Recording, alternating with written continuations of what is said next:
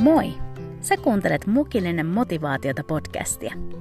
Mun nimeni on Niina Kiviniemi ja mä haluan kutsua sut seuraani aamukahville aina maanantaisin innostumaan, rohkaistumaan ja inspiroitumaan.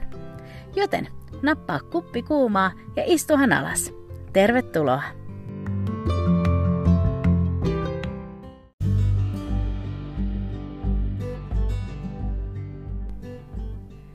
It's the most wonderful time of the year. Ai että, joulun aika on viimeinkin täällä. Musta tuntuu, että juhannuksesta asti mä oon oottanut tätä aikaa. Ja viimein mä en oo se hämy, joka fiilestelee joulua, vaan mun seuraan on liittynyt muitakin. Ja on ok kuunnella joululauluja. Mun ei tarvi enää tehdä sitä salassa. ja niin kauan kuin mä vaan muistan, niin mä oon rakastanut joulua. Mä luulin joskus, että se joulufanitus varmaan jää sit sinne lapsuuteen, mutta mä oon huomannut, että mitä vanhemmaksi mä tuun, niin sitä enemmän mä tätä aikaa rakastan. Joulussa on jotain sellaista, mitä mä en niin kuin melkein sanoiksi osaa pukea, mutta tänään mä todellakin yritän tehdä sen. Ja noin vuosi sitten, niin mä julkaisin joululaulun nimeltä Jouluni on Jeesus. Ja siihen aika lailla kiteytyy kaikki se, miksi mä joulusta innostun. Totta kai mua kiehtoo kaikki se kauneus, ne valot, koristeet, kynttilät, tunnelma, se, että saa hankkia lahjoja rakkaille ja paketoida ne kauniisti ja sitä kautta osoittaa rakkautta ja välittämistä. Ja onhan niitä lahjoja ihan kiva saadakin, näin vink vink sinne kotiin. Mutta siis kaiken tuon alla on jotain niin paljon enemmän. Sen alla on jotain niin paljon syvempää. Ja tuo kaikki sellainen niin kuin ulkoinen niin vaan peilaa tai alleviivaa sitä, mikä on sen alla. Eikä ilman tätä syvempää ole edes oikein mitään järkeä siinä ulkoisessa, jos mä oon ihan rehellinen. Ja tänään mä haluan tuoda sut tämän syvemmän ja pinnan alla piilevän eteen. Mä totisesti rukoilen, että me voidaan yhdessä syventyä näiden tulevien joulujaksojen kautta siihen, mistä todella on tässä joulussa kyse – Tämä on siis mukillinen motivaatiota ja sä oot sydämellisesti tervetullut.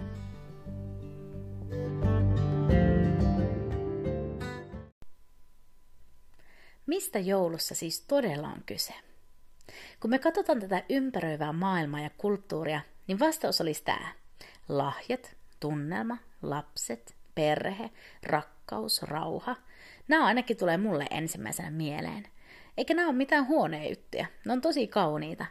Ja itse asiassa musta tuntuu, että on niin kuin kaikki yrittää olla edes pikkasen kiltimpiä, välittävämpiä ja epäitsekkäämpiä. Siis ees ihan vähäsen. ja se on kiva. Mutta ees kaikesta tästä ei ole joulussa kyse. On ihanaa, jos sulla on perhe, lapset ja lahjoja. Mä toivon todellakin, että sulla on kaikkea tätä. Mutta entä jos ei oo? Ja tähän mä heräsin itse joitain vuosia sitten. Mä oon aina tiennyt, että miksi joulua vietetään. Pienestä asti se on ollut selvää, että ei joulupukki ole joulun herra, vaan Jeesus on. Mutta sitten mä huomasin, että usein joulusta tehdään sellainen kaunis perhejuhla, mitä se onkin. Siitä tehdään sellainen lastenjuhla, mitä se saakin olla. Siitä tehdään rakastavaisten juhla, mitä se totta kai voi olla. Siitä tehdään lahjojen juhla, mikä myös on ihan ok, mutta mä aloin kyselemään tätä itseltäni, että mitä jos ei omista näitä asioita? Mitä jos ei ole omaa perhettä? Mitä jos ei ole omaa rakasta? Mitä jos ei ole lapsia? Mitä jos ei ole rahaa ostaa lahjoja? Voiko silti olla joulu? Näiden kysymysten kautta niin Jumala johdattelee mua johonkin sellaiseen, mistä mä en ole vieläkään niin kuin hyvällä tavalla toipunut. Jumala johdatteli mut sen tärkeimmän äärelle ja sinne, Mä haluan myös sua tänään johdatella. Yli 2000 vuotta sitten niin tapahtumat Betlehemissä muutti maailman lopullisesti. Tai ne tapahtumat, jotka siitä lähti liikkeelle. Kuvittele tätä hetkeä, mistä luetaan Luukkaan evankeliumin toisessa luvussa. Paimenet on yöllä kedolla paimentamassa lampaita. Heille se oli taas vain yksi tavallinen työpäivä, ei sen kummempaa, mutta onneksi Jumala voi löytää meidät just keskellä sitä arkista ja tavallista. Ja niin yhtäkkiä heidän edessään seisoi Herran enkeli ja Herran kirkkaus ympäröi heidät. Ja nämä paimenet on ymmärrettävästikin pelästynyt suuresti. Enkeli sanoi heille, älkää peljetkö, sillä katso, minä ilmoitan teille suuren ilon, joka on tuleva kaikille kansalle. Teille on tänä päivänä syntynyt vapahtaja, joka on Kristus, Herra, Daavidin kaupungissa, ja tämä on teille merkkinä. Te löydätte lapsen kapaloituna ja seimessä makaamassa. Jumalan kirkkaus ympäröi nämä vaatimattomat paimenet. Se kirkkaus, joka oli aiemmin tullut tutuksi sieltä vanhan testamentin ilmestysmajasta ja temppelistä. Se oli varattu vain papeille ja Jumalan palvelusta suorittaville. Nyt, keskellä tätä peltoa, aivan tavallisille paimenille, julistettiin ensimmäistä kertaa hyvät uutiset vastasyntyneestä vapahtajasta Jeesuksesta. Jo tämä, että paimenet sai olla ensimmäisenä kuulemassa enkelin uutiset, niin se inspiroi mua. Mulle se lähettää viestin siitä, että ketään ei jätetä ulkopuolelle. Jumala halusi tehdä itsensä tunnetuksi niin vauraiden ja viisaiden Itämaan tieteen keskuudessa kuin näiden hyvin tavallisten miesten keskuudessa. Tämä kertoo siitä, että jokainen tarvitsee tätä vapahtajaa. Ja nyt Jeesus oli syntynyt tähän maailmaan, siis tänne meidän maailmaan. Jumala oli riisunut itsensä kaikesta loistosta ja kunniasta ja tullut ihmiseksi ja syntynyt pienenä lapsena Marian ja Joosefin syleilyyn. Mutta Jeesus ei tullut vain syntymään. Ei, vaan nyt näistä enkelin sanoista käy ilmi, kuka Jeesus on. Hän on vapahtaja. Jeesus syntyi vapahtamaan kansan sen synneistä. Ja kuinka tämä vapahtaminen sitten tapahtuisi? Siten, että Jeesus kuolee koko maailman syntien tähden, maksaen sen syntivelan, jota me ei koskaan oltaisi voitu itse maksaa. Jeesus syntyi kuolemaan. Jeesus syntyi kantaen yllään tehtävän kuolla jokaisen ihmisen syntien puolesta. Jesajan kirjan yhdeksännessä luvussa sanotaan näin. Kansa, joka pimeydessä vaeltaa, näkee suuren valkeuden. Jotka asuvat kuoleman varjon maassa, niille loistaa valkeus. Aivan kuten näille paimenille pimeässä yössä loisti Herran kirkkaus, niin nyt kaikille, jotka tässä pimeydessä vaelsi, oli koittanut valkeus. Jeesus oli syntynyt, vapahtaja oli saapunut, ja tästä on joulussa kyse. Jeesus Kristus syntyi täyttämään Jumalan tahdon, kantamaan koko maailman synnit ristille, ja näin jokainen, joka uskoisi häneen, pelastuisi, ja hänellä olisi iankaikkinen elämä. Näin valtavasti Jumala meitä ja tätä maailmaa rakasti, että hän antoi oman poikansa tähän maailmaan syntymään, kuolemaan ja vielä kuolleista ylös nousemaan, sovittamaan meidän syntimme. Siis mun pää meinaa räjähtää, kun mä tästä puhun, tai ehkä kauniimmin sanottu, että mun sydän meinaa pakahtua. Rakastiko ja rakastaako joku mua niin paljon, että hän antoi oman poikansa mun puolesta – Olinko mä jollekin niin kallisarvoinen, ettei hän voinut elää taivaassa ilman yhteyttä muhun? Siis mikä rakkaus? Mä en voi sanoa tätä kaikkea ilman kyyneleitä, koska eikö tähän ole se, mitä jokainen kaipaa? Se, mitä jokainen maailmassa eniten halajaa, niin ei ole lisää tavaroita ja mainetta ja mammonaa. Se, mitä jokaisen sydän kaikista eniten kaipaa, on tulla rakastetuksi aidosti, ilman mitään taka-ajatuksia, tulla rakastetuksi just sellaisena kuin on. Ja tästä syystä Jeesus tuli. Hän tuli sua ja mua varten, osoittamaan Jumalan suunnatonta rakkautta ja kuolemaan meidän puolesta, jotta meillä voisi olla iankaikkinen elämä Jumalan yhteydessä. Ja nyt, jos sä et vielä tunne Jeesusta ja sä kuulet tästä ehkäpä ekaa kertaa, niin mä haluan kertoa sulle, kuinka tämän iankaikkisen elämän Jumalan yhteydessä voi saada. Sitä ei voi saada olemalla vaan tosi hyvä ja tosi kiltti. Kukaan ei ole niin kiltti ja osaa käyttäytyä niin hienosti, että voisi saavuttaa Jumalan standardin hyvästä.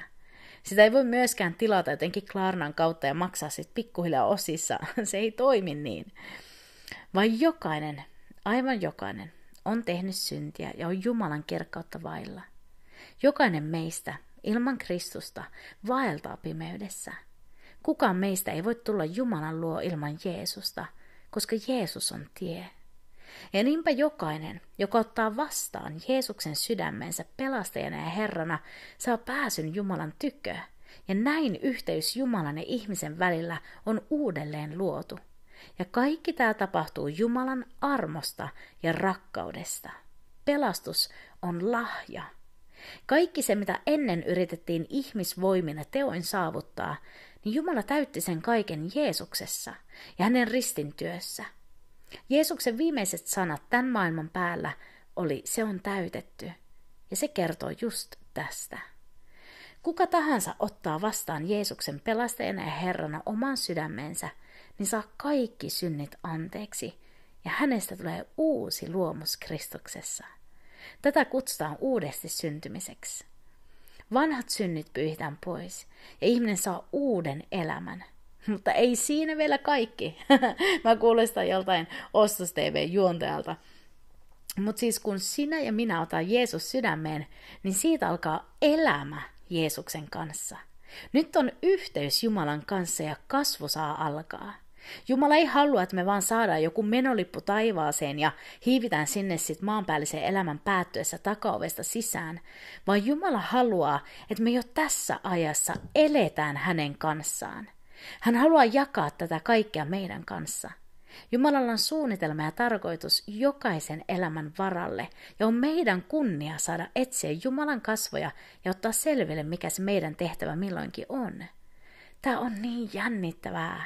Jumala ei pelastanut meitä vaan pois synnistä ja kuolemasta, vaan hän pelasti meidät itselleen, että me hänessä saatais maistaa, mitä todellinen elämä on. Ja se todellinen elämä, niin se löytyy läheltä Jumalaa. Jos mä katson mun omaa elämääni ja niitä vuosia, joita mä oon tähän mennessä ehtinyt Jumalan kanssa viettää, niin vaikka mun elämä ei ole mikään valtava menestystarina, joka olisi toinen toistaan suurempia saavutuksia täynnä, eikä jokainen unelma ole käynyt toteen, enkä mä oon aina saanut kaikkea, mitä mä oon halunnut, niin silti mä voin sanoa koko mun sydämestäni, että koska mä oon saanut viettää sen Jumalan läheisyydessä, niin mun elämä on rikasta. Siitä ei ole puuttunut seikkailua, ja mä toivon ja uskon, ettei koskaan tule puuttumaankaan. Ja mä en kadu hetkeäkään sitä, että mä annoin jo pienenä tyttönä mun elämäni Jeesukselle. Ja mitä enemmän vuosia mä saan elää, niin sitä suuremmin mä haluan antaa kaikki mun elämäni osa-alueet Jeesuksen hallintaan. Siinä mä tarvin hänen apua ja sitä mä varmasti saan. Koska oikeasti ei ole mitään parempaa kuin elää lähellä Jeesusta. Ei tämä elämä Jeesuksen kanssa ole mitään ongelmatonta elämää, missä kaikki menee niin, niin kuin mä aina haluan, vaan tämä on elämä, joka maistuu joltain. Elämä, jossa on vaikeimpien ja pimeimpienkin vaiheiden keskellä tieto siitä, että mä en ole koskaan yksin tai hylätty. Ja tällaiseen elämään Jumala haluaa myös sua kutsua. Teille on tänä päivänä syntynyt vapahtaja. Näin enkeli paimenelle ilmoitti. Juutalaiset oli odottaneet vuosisatoja, että vapahtaja saapuisi. Vanhan testamentin ja uuden testamentin välillä on noin 400 vuotta, jolloin profeetioita vapahtajasta ei kuulunut, ja niitä kutsutaan hiljaisiksi vuosiksi. Odotus oli pitkä, mutta nyt paimenelle ilmoitettiin, että vapahtaja on syntynyt, odotus oli päättynyt. Ai että, meille on syntynyt vapahtaja. Ei meidän tarvi odottaa enää hetkeäkään. Sinä ja minä me saadaan tänään, nyt kääntyä tuon ylösnouseen vapahtajan puoleen. Ei tarvi odottaa jouluaattoon, vaan kiitos Jeesus, me saadaan tänään avata sydämemme hänelle ja alkaa elämään täyttä elämää Kristuksessa.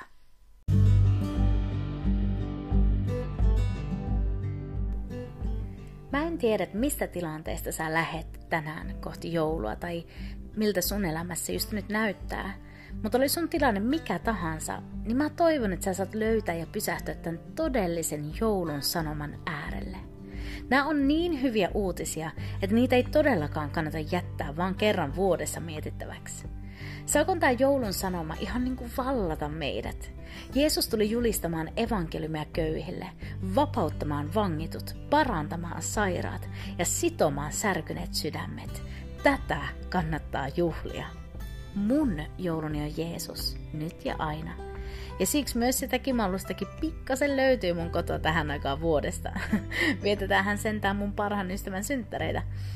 Niin, jouluni on Jeesus. Ää, jos tähän tunnelmaan sä haluat päästä vielä pitkin viikkoa ja tätä joulua, niin käy kuuntelemassa tuo mun laulu. Mä rukoilen, että sekä tämä podcast että tuo musiikki, niin saisi olla siunaamassa sua ja tätä jouluaikaa.